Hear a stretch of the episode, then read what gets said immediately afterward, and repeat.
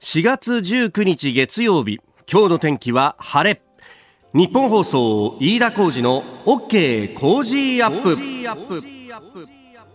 朝6時を過ぎました。おはようございます。ニッポン放送アナウンサーの飯田浩司です。おはようございます。ニッポン放送アナウンサーの新行市佳です。ニッポン放送飯田浩司の OK Cozy Up。この後8時まで生放送ですえー、今週は、まあ、あの、一都三県の知事、それから河野大臣も登場ということで、えー、この番組、そのコロナのね、情報にも特化してお送りしてまいります。はい、あの、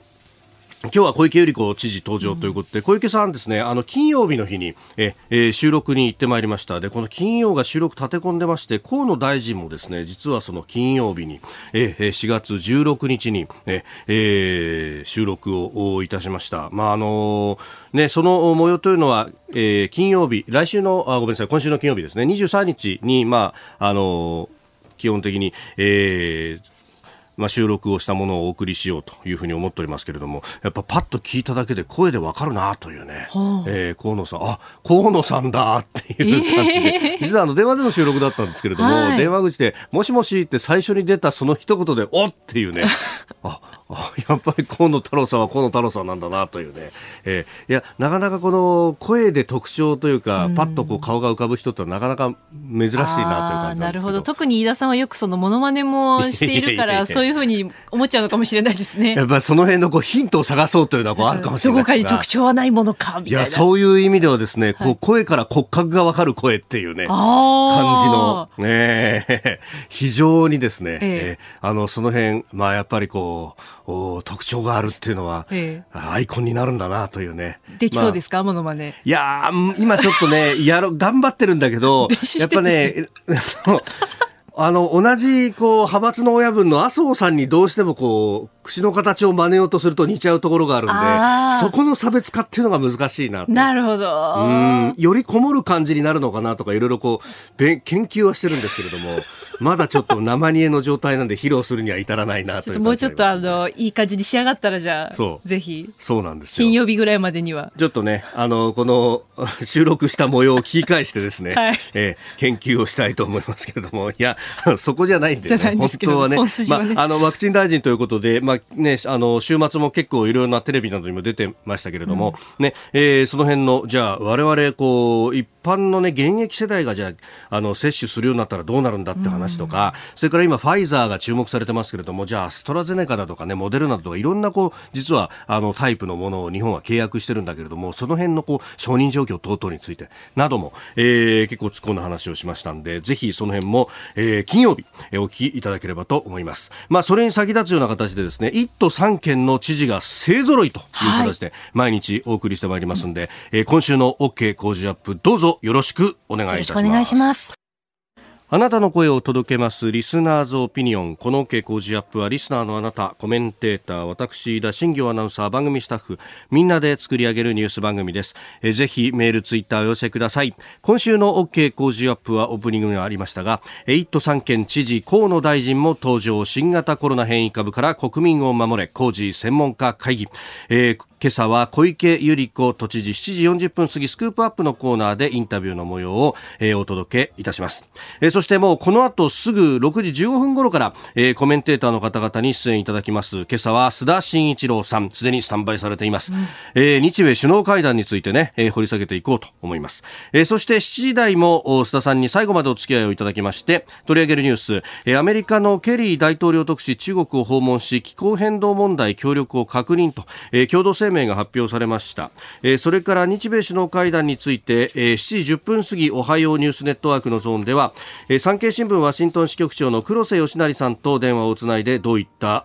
様子だったのかアメリカ国内の反応等々も伺っていこうと思います、えー、それからキーワードベーシックインカムについて、えー、そしてスクープアップのゾーンは小池都知事インタビューです、えー、ご意見お待ちしております。今週のプレゼントは勝手に台湾応援企画ということで台湾スイーツサニーヒルズのパイナップルケーキを毎日抽選で5人の方にプレゼントします。うん、甘酸っぱくてあの繊維がザクザクしていてですね。これはうまいよ。美味しいんですよね。ぜひふるってご応募ください。はい、 Cozy Up の番組ホームページにプレゼントの応募フォームがあります。えー、こちらからもご応募できますのでぜひご利用ください。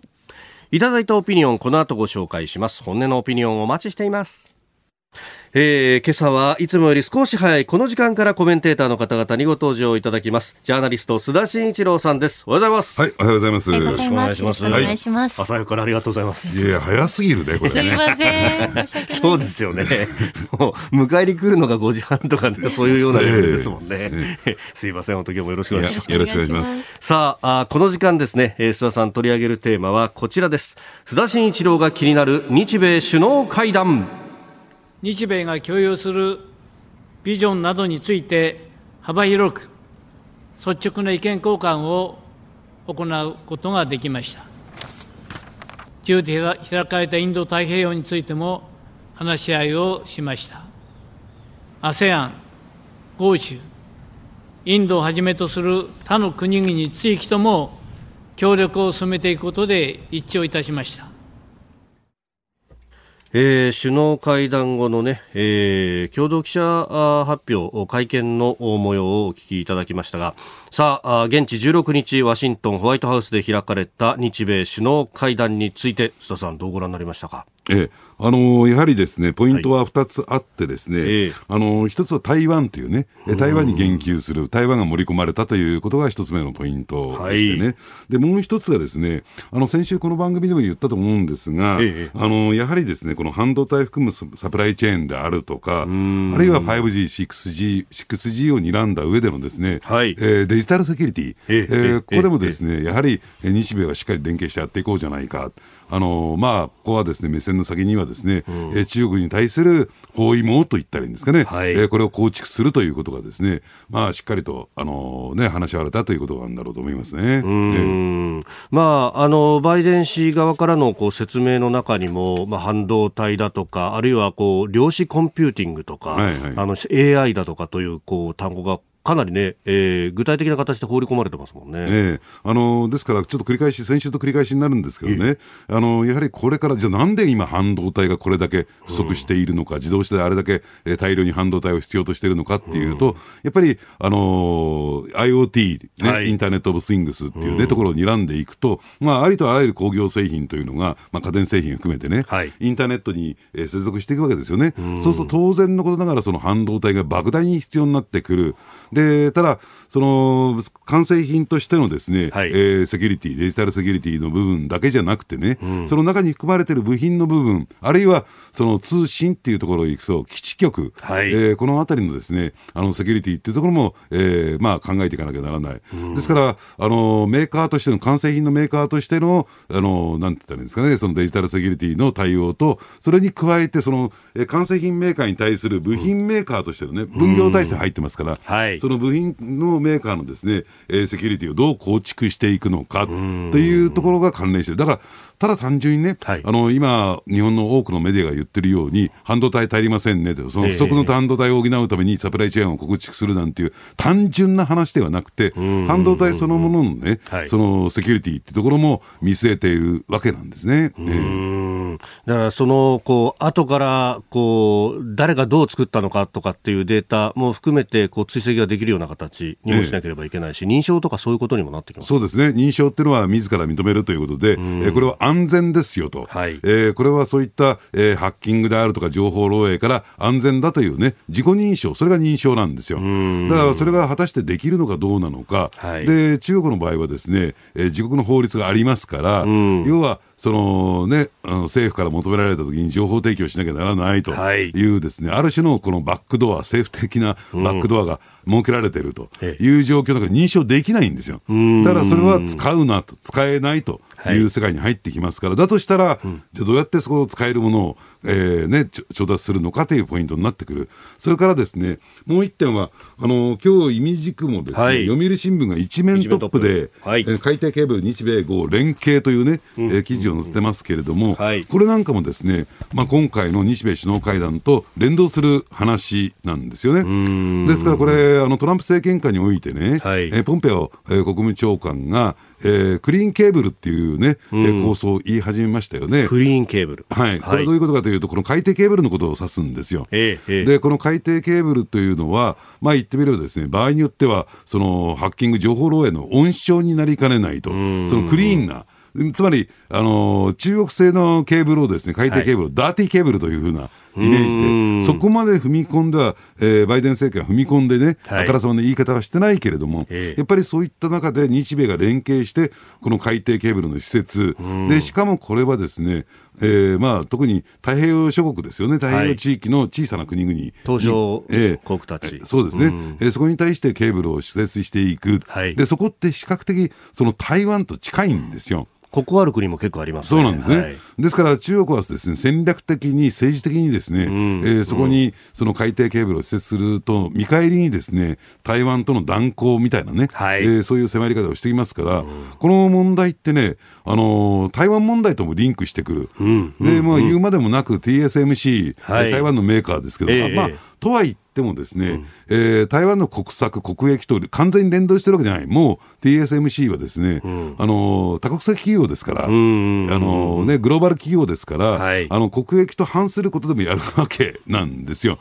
だから完全に連動してるわけじゃないけれども、とは言ってもですね、それを自陣営、つまり日米陣営に引っ込んでくるというのもね、ある種こう戦略的に臨んでいかなきゃならないところだろうなと思いますね。まあ本当この海底ケーブルの日米合連携ね、あの結構前から報じられてもいましたけれども、ええ、地政学的に考えても、あの太平洋の島しょ国たちっていうのは、え、上にグアム、ハワイがあって、下にこうニュージーランド、オーストラリアがあると、まあ、ある意味のこう地政学的な要衝でもある。ところでここをこう分断することによって、え。えー、アメリカと豪州あるいは日本と豪州を分断することもできると、はい、これ、まあ、かつて詐欺の対戦で、だからこそ日本はそこを狙いに行ったというようなこともあることを考えると、もう全部リンクしてきますね、すね。経済活動と安全保障。加えて言うと、クアッドのね、はい、えー、戦略とですね、えー、えー、リンクしてくるわけですから、そこは分断させるわけにはいかないよというところで、で、しかもですね、そこの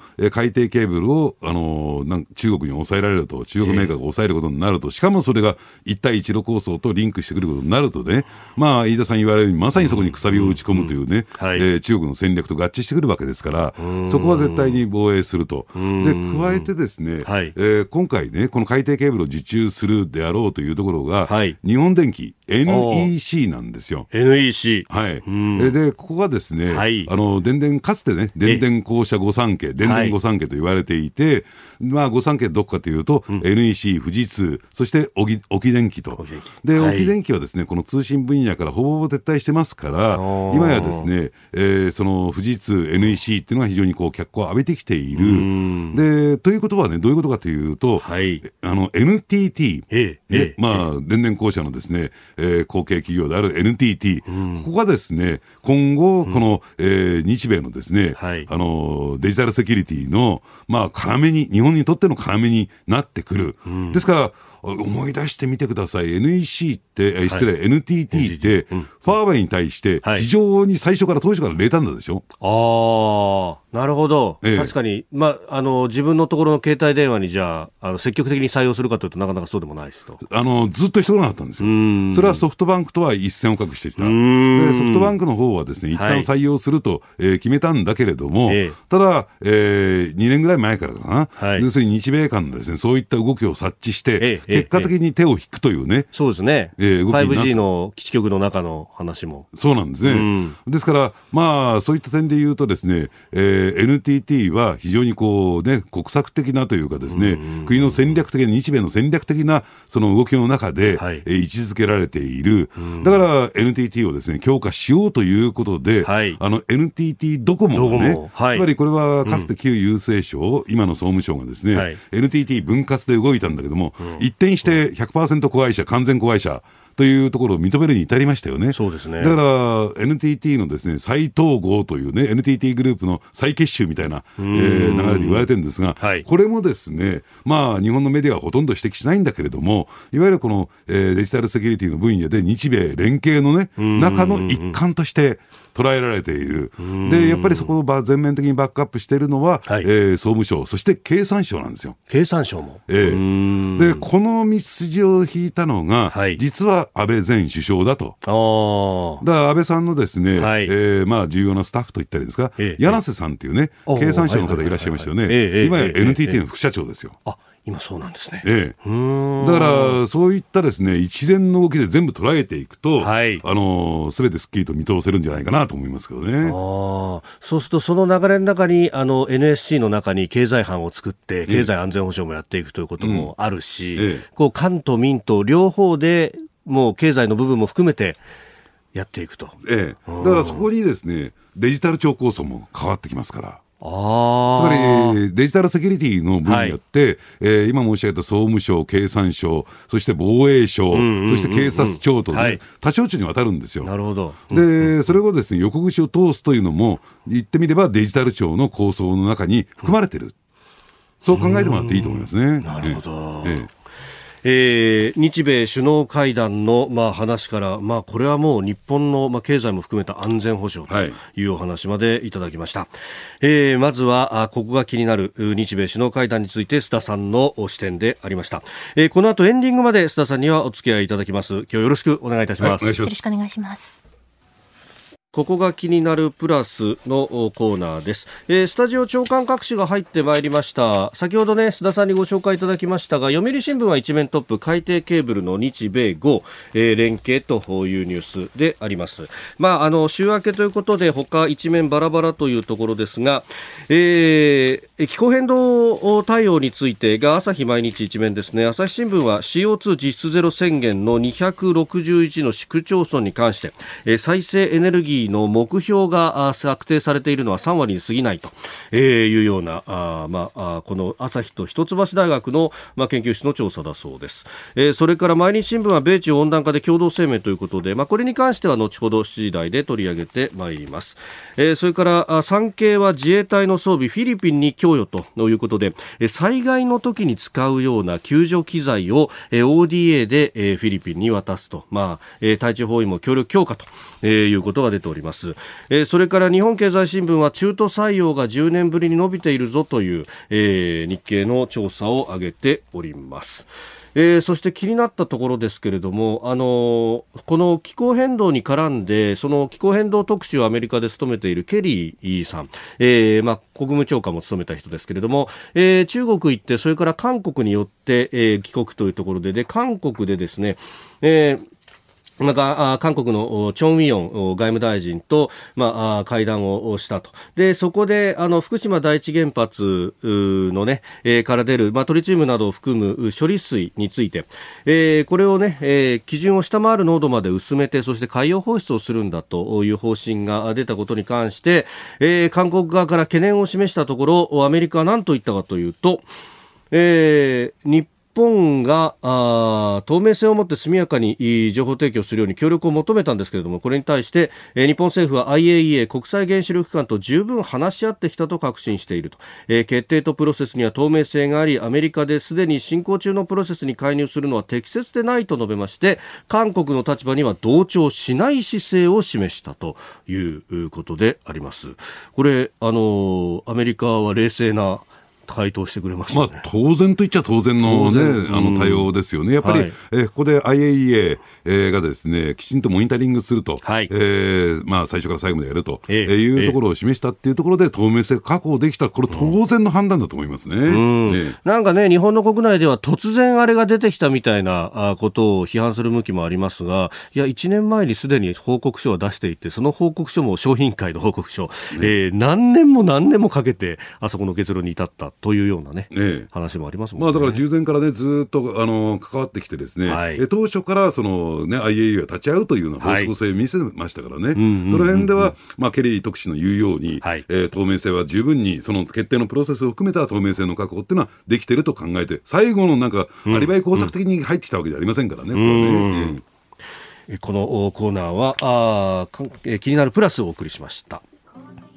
さあ、8時まで須田さんに今日はお付き合いいただいております。引き続きよろしくお願いします。はい、お願いします。えー、今週1週間はですねあの勝手に台湾応援企画ということで、うん、台湾スイーツサニーヒルズのパイナップルケーキのプレゼントもあるんですが、うん、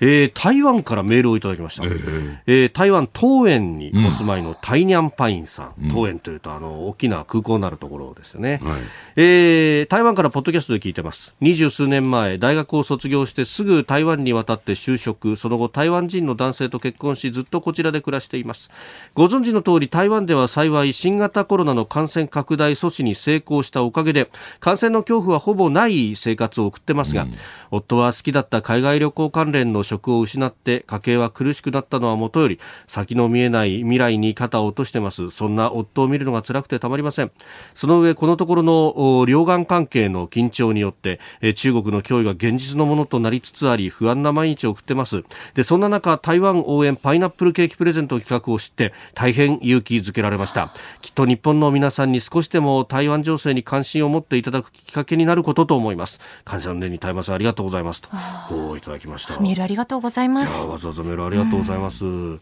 まあ何よりも本当にこのパイナップルケーキ美味しい。美味しいです、えー。まあ、そしてこの台湾とのね、うん、関わりっていうものは非常に大事になってきますもんね。まあ、ここ近年なんでしょうね。やっぱり台湾に対する注目っていうのが、ものすごくと、あの、上がってきてますよね。えー、やっぱり、あの、東日本大震災に、ねえー、対するね、現金なんかも含めてね、やっぱりあの、台湾の日本に対する思い、やっぱりそれに応えていこうじゃないかっていうね、はい、まあ、ある意味でのこの気持ちのキャッチボールみたいのが始まってるなっていうふうに感じるんですけどね。うん。えー、メールどうもありがとうございます。ありがとうございます。ここでポッドキャスト YouTube でお聞きのあなたにお知らせです日本放送飯田浩二の OK コージーアップではあなたからのニュースや番組についてのご意見をお待ちしています。ぜひメールやツイッターでお寄せください。番組で紹介させていただきます。あなたと一緒に作る朝のニュース番組飯田浩二の OK コージーアップ。ニッポン放送の放送エリア外でお聞きのあなた。そして海外でお聞きのあなたからの参加もお待ちしています。7時台まずはこちらのニュースからです。アメリカと中国が地球温暖化対策に関する共同声明を発表。アメリカと中国は17日地球温暖化の国際的な枠組みパリ協定に基づき共に協力することを確認する共同声明を発表しました。再生可能エネルギーの導入拡大など温室効果ガスの削減に向け協力していくとしています。えー、アメリカのこの気候変動問題に、えー、担当するケリー大統領特使が14日から中国を訪問しておりましたした。でその2日間の協議を受けて発表されたということであります、ええ、あのこのケリーさんの、ね、存在っていうのは、これからね、やっぱり大きく注目していくべきだと私は思うんですよ。どうしてかっていうと、ですねこれ、え日本では意外に報道されてないんですが、バイデン政権が発足したときに、はい、バイデンさんが、バイデン大統領がですね組閣をの作業を始めたときに、一番最初に決めたのが、うん、あのこのケリー大統領特使なんですね。はい、あのただですね、まあ、特使というね、はい、えー、課題から考えてですね、元国務長官を務めていたわけですから、うんはい、やっぱりあの格落ちなんですよ、特使というね、イメージからすると外形上のね。えー、これ、ケリーさん引き受けるのかどうなのかなというところも一点注目した。はい、じゃあなぜね、この気候、えー、問題の特使に選ばれたのかっていうと、えー、まあ、ケリーさん民主党の中で重鎮ですから、今やもうものすごく重鎮ですからね。そういった中で民主党の中の党内左派、つまり、えー、気候変動問題に対して、はい、えー、かなりですね、過激な、えー、主張というか要求を繰り返している、えー、党内左派に対してですね、十分に配慮しますよと。えー、閣僚としてはですね、なかなかそちらの陣営からは投与できなかったけども、はい、えー、ケリーさんという重要人物、大物を当てて、えー、この問題にはしっかり取り組んでいきますよというバイデンさんのね、あのメッセージだったんですね。だから、あのメディア、あの国内のね、日本のメディアでは、はい、要するに、えー、党内左派からの投与がなくて、えー、ね、バイデン政権ね、あの、不安定なんじゃないか、足元が揺らぐんじゃないか、全然ならない。このケリー、えー、特使を選んだことによって、あむしろですね、あ、そこまで頑張って取り組むんだというところで、安定性を取り戻したんですね。なるほど。だから、そのケリー特使がですね、じゃあ、はい、えー、中国へ行って、この問題で、えー、話し合うというのは、まあ、ものすごく大きな、えー、意味を持ってくる。で、ただですね、こうなってくると、先ほどのですね、日米首脳会談で中国包囲網、はい、えー、ケリー特使が中国へ行ってっていうことで、えー、アメリカはですね、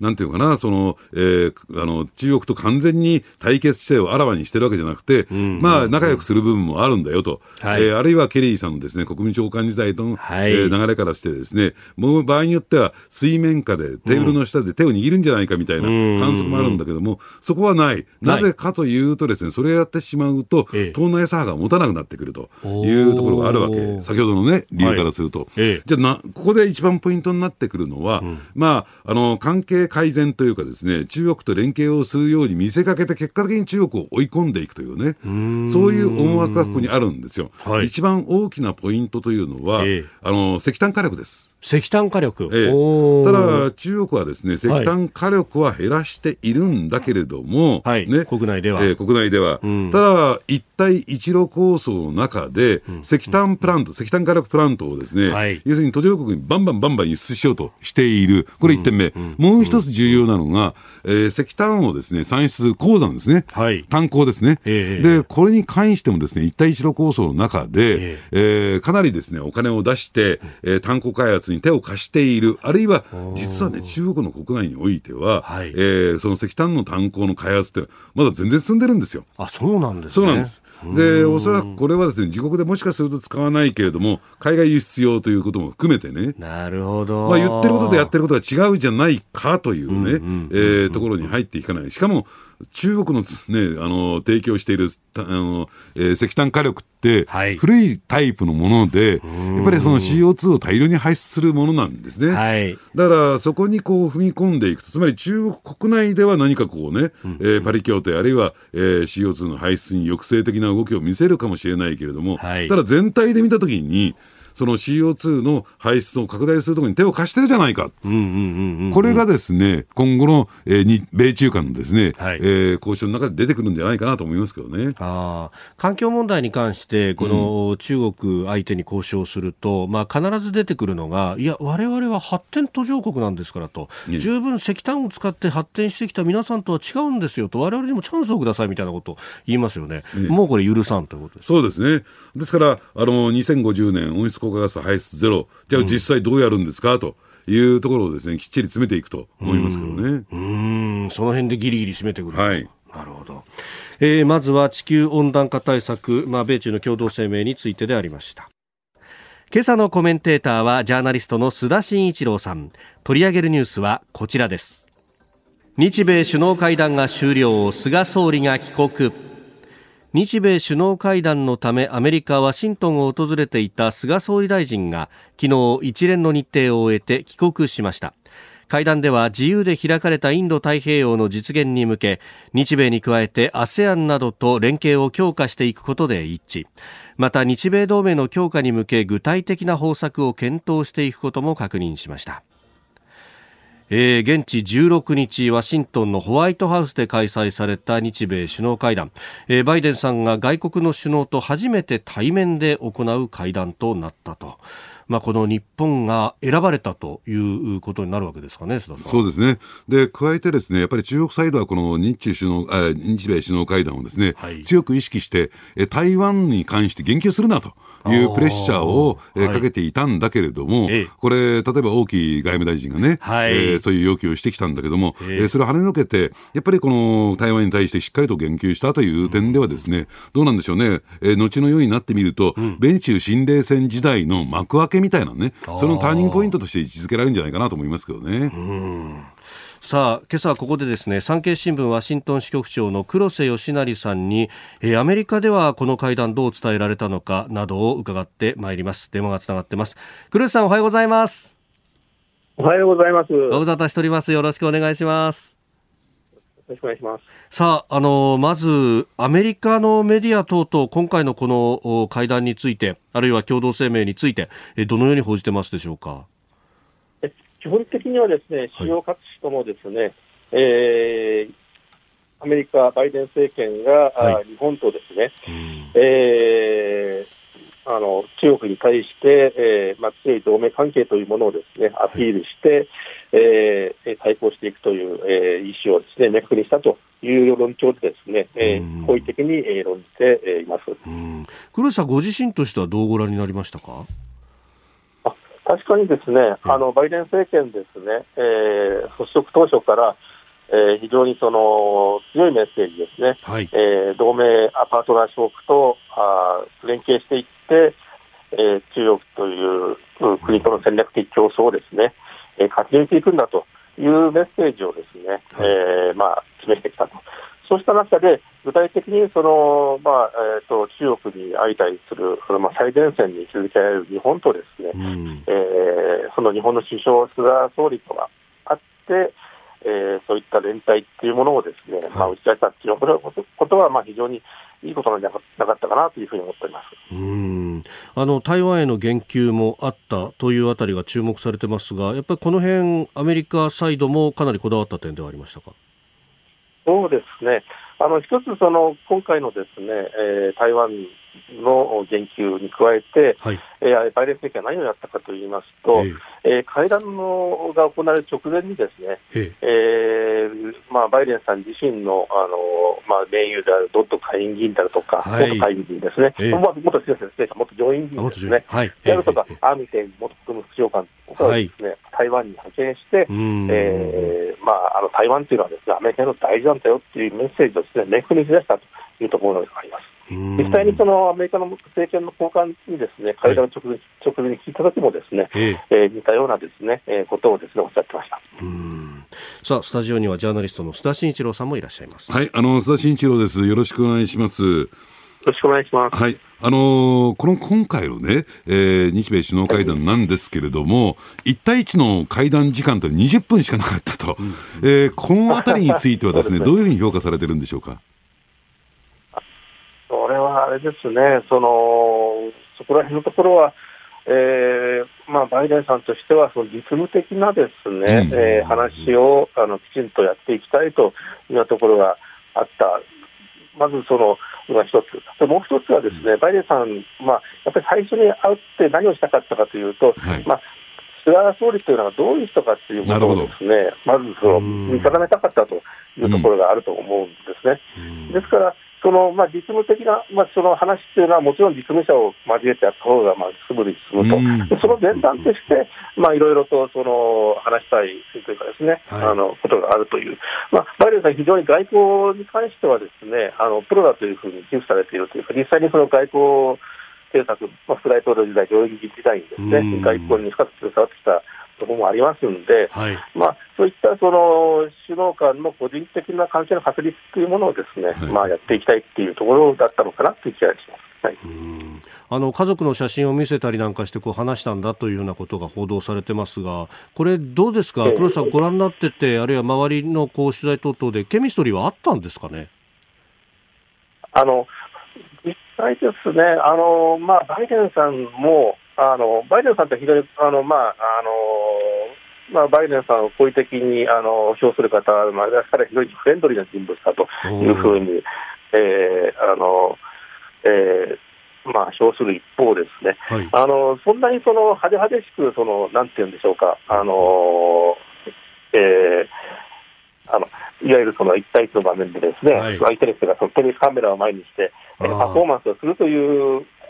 あれでもない、まあ、傾向がある人でもないという、で菅さんも同じようなところがあると思います。ので、はい、そういったところはですね、あのなかなか一致する部分があったのかなというふうにあの見られています。派手にこうハグをしたりとかっていうような、そういうようなこうパフォーマンスを見せるタイプではないということですね。ないということですね。まあ、あの、まあ、まあ、まあ、新型コロナのね、あの、活動もありますし、あんまりハグができないっていうのはありますし、まあ、あの、バイデンさん、まあ、これはまあ、全然違う話ですけども、女性なんかにハグしてですね、いろいろ問題になっているところもありますから、はい、まあ、その辺のところは気をつけてるのかなという気も。たりしますけれども。なるほど。いや、あの、ハンバーガーを前にして20分で、あの、ええ、口つけずに終わったみたいなところで、盛り上がらないんじゃかったんじゃないかっていうようなあの一部指摘もありますが、決してそんなことはなかったということですか？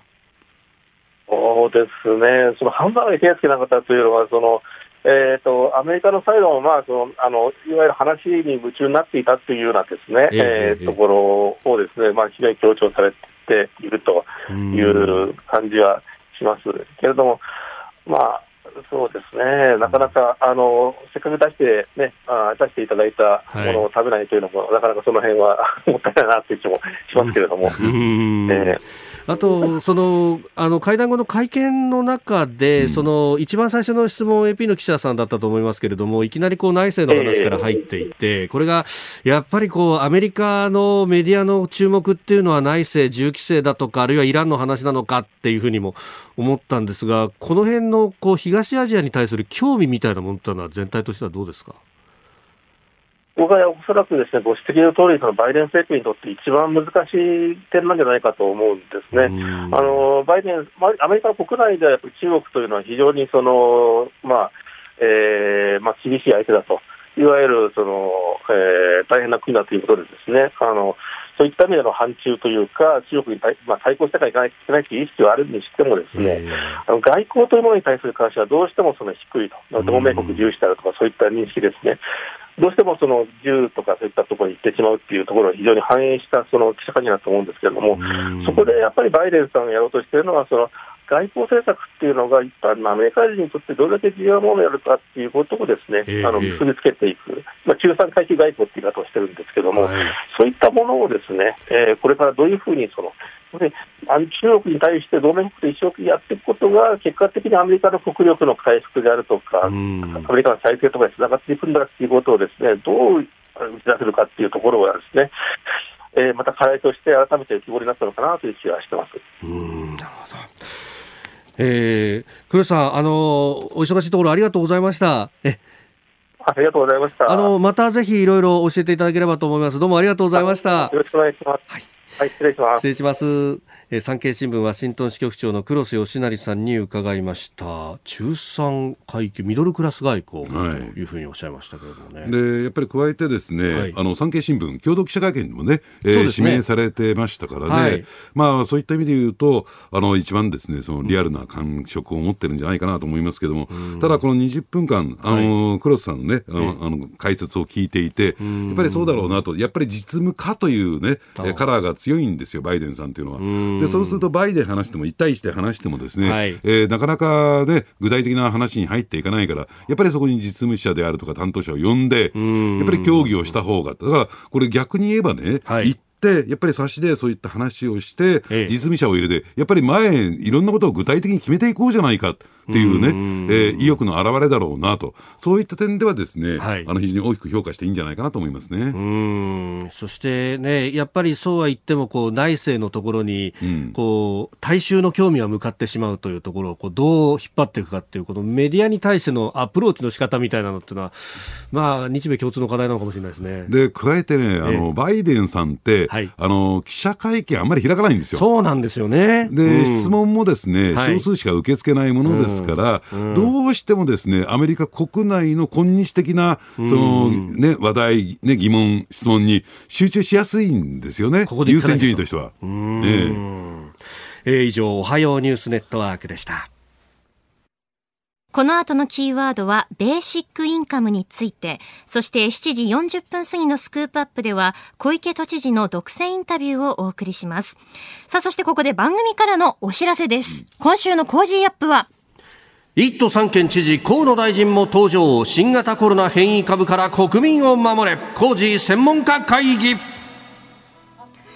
1都3県の知事、そして行政改革担当、新型コロナウイルスワクチン接種担当の河野太郎大臣が出演です。うん、明日火曜日は埼玉県の大野元弘知事、はい、生出演です。生出演。はい。7時40分過ぎであります。うん、えそしてあさって水曜日は神奈川県の黒岩祐二知事、うん、木曜日は千葉県の熊谷俊人知事、えそして金曜日は河野太郎大臣です。はい。えー、コメンテーターの方々6時台前半から生出演です。今日は須田慎一郎さんとともにお送りしてまいります、はい、えー、そして火曜日明日は数量政策学者内閣官房参与高橋洋一さん、うん、水曜日慶應義塾大学教授で国際政治学者細谷雄一さん、うん、木曜日明治大学准教授経済学者飯田康之さん、えー、そして金曜日は外交評論家内閣官房参与三宅邦彦さんです、はい、えそしてプレゼントは勝手に台湾応援企画台湾スイーツサニーヒルズのパイナップルケーキがあなたに当たります、はい、では須田さん一緒に行きましょう、はい、せーの。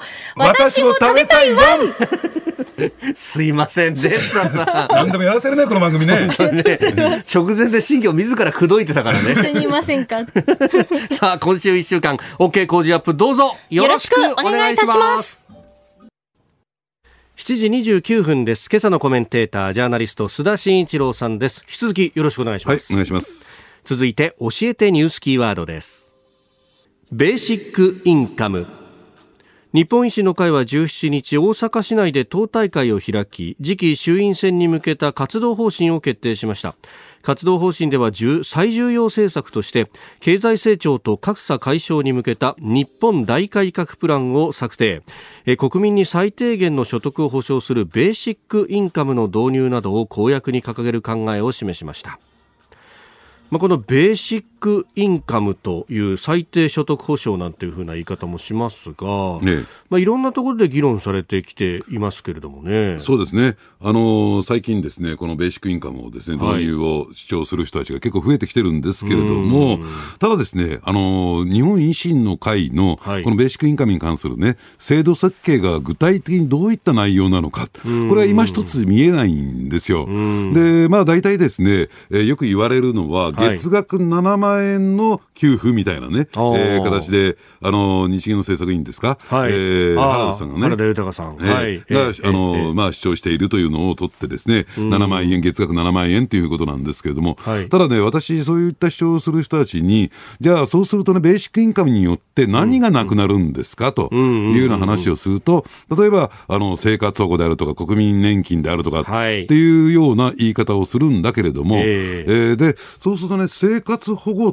うん、じゃあ、えー、7万円ぐらい、じゃあ生活をなくす代わりに7万円もらって、じゃあそれで生活が成り立つのかっていうと、例えば、えー、日本維新の会のお膝元の、例えば大阪市の場合ですとね、うんうん、これ、まあ、えー、市区町村でよって変わるんですけどね、ね。給付の額がですね、例えば住宅扶助だけで4万円出してるんですよ。おそうなんですね。でそれを含むのか含まないのかその辺も曖昧だし。確かに。でも基本はベーシックインカムってそういうの全部ひっくるめて出しますからっていうのが立て付けですよね、ええ、そう。まあいろんな形あるのかもしれませんでそうするとその7万円から4万円いくと3万円しかどうない3万円じゃ生活できないよねと。月額3万じゃちょっと厳しいですよね、えいやいや、うん、そうじゃなくて、うん、えーうん、これはその平均値を取ると月額7万円になるんだと。ああなるほど。ななかなかこれもねピンとこないんですけどね。ね。平均値を取る。えー、で、そうすると、え、言ってることよくわからないんですがって話をしていくと、結果的には、あ、なるほど、給付付き税額控除のことを言ってるんだと。はあ、給付付き税額控除。ええ。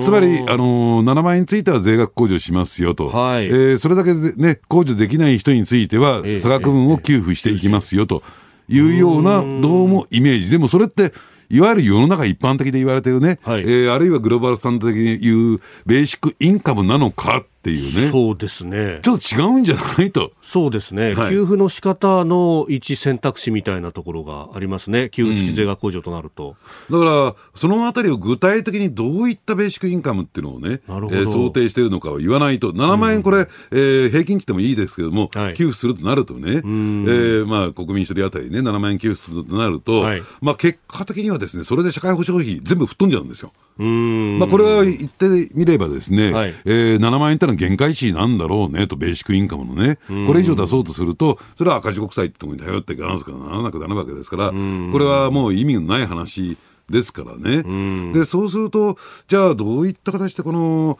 えー、なんですか、その制度設計をして、われわれはどういうメリットを受けることができるのか、その一方でデメリットは何なのか、その議論の叩き台のところを出してくれないと、賛成、反対ってのはなかなか言いにくいんじゃないかなと思いますけどね。なるほど。確かに、まああのね、お金もらえますっていうと、おっっていうふうになるけれども、ええ、まあ、その分、そのカットされるものであったりとか、あるいは一緒になるみたいなね、うん、その年金とか医療、福祉の部分も全部ひっくるめて、この7万円の中に入ってるんですみたいなことになると、ちょっと考え方が変わってくるとか、え、これは制度設計によって、一口にベーシックインカムって言っても、いろんなものが存在する可能性があるわけですかね。そうなんですね。あのですからそういった点で言うとですね、普通にごくごく平均して、ね、平均的な生活を送っている人にとってみるとね、やっぱり7 7万円、ね、現金で毎月毎月もらえるんだったら、はい。ね、じゃあ頑張ってもう少し働こうか、で、えー、その中から年金も納めていきましょうとかね、あるいは健康保険も、えー、ね、要するに民間の制度を利用しましょうとかっていうんだったら、うんうん、なんとなくわかるんだけども、どうもそうじゃなさそうだと、ね、いうことなんですよね。なるほど。えー、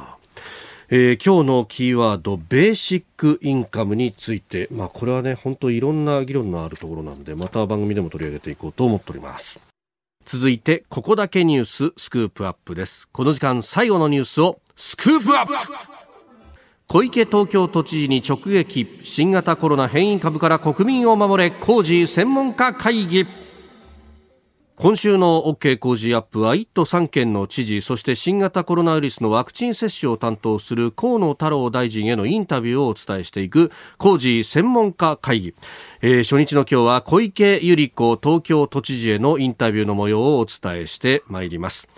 えー収録はですね16日金曜日で、えー、ありました。まあ、あの小池さん、昨日の夜にはね記者団に対して、うん、えー、都内での感染確認増加傾向にあって人の流れも抑制するため緊急事態の発出を政府に要請することも視野に、えー、スピード感を持って検討していくとの考えも示しております。さあでは16日に収録しました小池都知事へのインタビューをお聞きください。さあまずですねまあ、東京に、まあ、不要不急の場合というか、ね、エッセンシャルワーカー以外の方ですけれども、来ないでいただきたいと発言があった、あれは危機感の表れだったということですか、えー、この変異株にしろ、この新型コロナウイルスというのは、あ今、まあ、ワクチンは世界でだいぶ接種は進んでいるが、残念ながら、あのにこの波は来てもワクチン来ないんですよね、今ね。はい、えーえー、そういう中でねあのどうやってこの時間を稼いでいくかっていう状況の中で、はい、ワクチンが来るまでは何としてでもこれを抑えていく、うん、そのためにあの協力をということで強く呼びかけました、まあ、本当あの呼びかけのみならずその翌日には、まあ、経済界の方々とのお話なども知事されているというふうに、まあ、報道もされてますが会社であるとか経営者の方々であるとかそういう各方面への協力っていうものも必要なわけですね。そうですね。あのその人流を抑えるという点、えー、そういう中でテレワークをもう一度ね改めてこう喚起していく。あのこれクールフェスを始めた時もですね最初あのそういうのを、まあ、環境省内でやろうとしていたらいろんな人から声があってこんなこと言うけれどもね、はい、上司が認めてくれないとねあのクビになっちゃうんだよと。変なやつだと、うん、言われるだからできないんですっていう声結構いただいたんですね。だったらあの北野武さんじゃないけど赤信号みんなで渡れば怖くつまりせーので始めればいいんだと。でかつこれは、えー、気候変動対策として我が社が取り組んでますって言って、はい、経営戦略とすればこれはあのむしろ誇るべきいいことになる。でコロナ対策やってます。っていうのをテレワークで示すというのも同じ方法ではないかというふうに考えています。でこれって結局のところ、はい、働き方改革とかって言ってあの言ってるじゃないですか。看板上がってるじゃないですか、はいえ。ー、まさにこれを進める絶好のね、まあ、あまりコロナがとチャンスという言葉を結びつけたくないけれども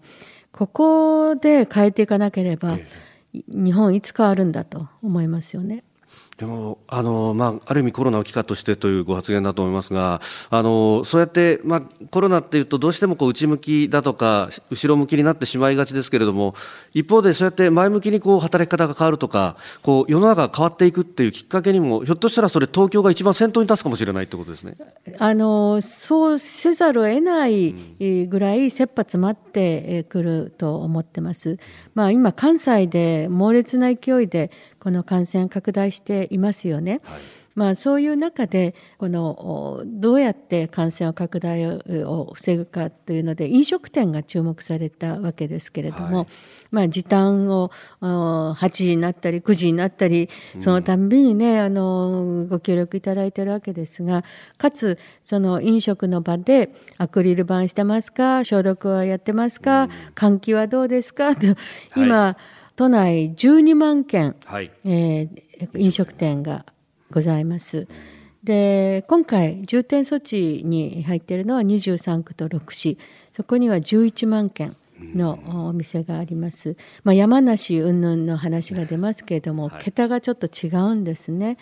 えー、でも今あの2人1組でずっと点検して回っています。はい、でその時にですね今日ちょっとこれ、えー、手に持ってるんですけれどもタブレット、はい、タブレット。で、ね、タブレットであの、行ったお店で消毒液がどこに置いてあってどういうアクリル板でやってるかっていうのを全部写真にも撮れてかつあの一軒一軒回ってあのこの点ちゃんとやってるいやこれからやりますっていうのであの全部タブレット入力にしています。これそうすると、まあ、個々の店舗の事情とかっていうのもこう吸い上げられると。だから今後はひょっとするとそのメリハリのつけたここは優秀にやってるからあのもうちょっと長い時間もとかっていうのが、はい、よりきめ細かくこれひょっとしたら対策取れるかもしれないということです、ね、そうですね。ただ12万件でその対策を本当に責任持って取れるかっていうのは少し状況を見なければ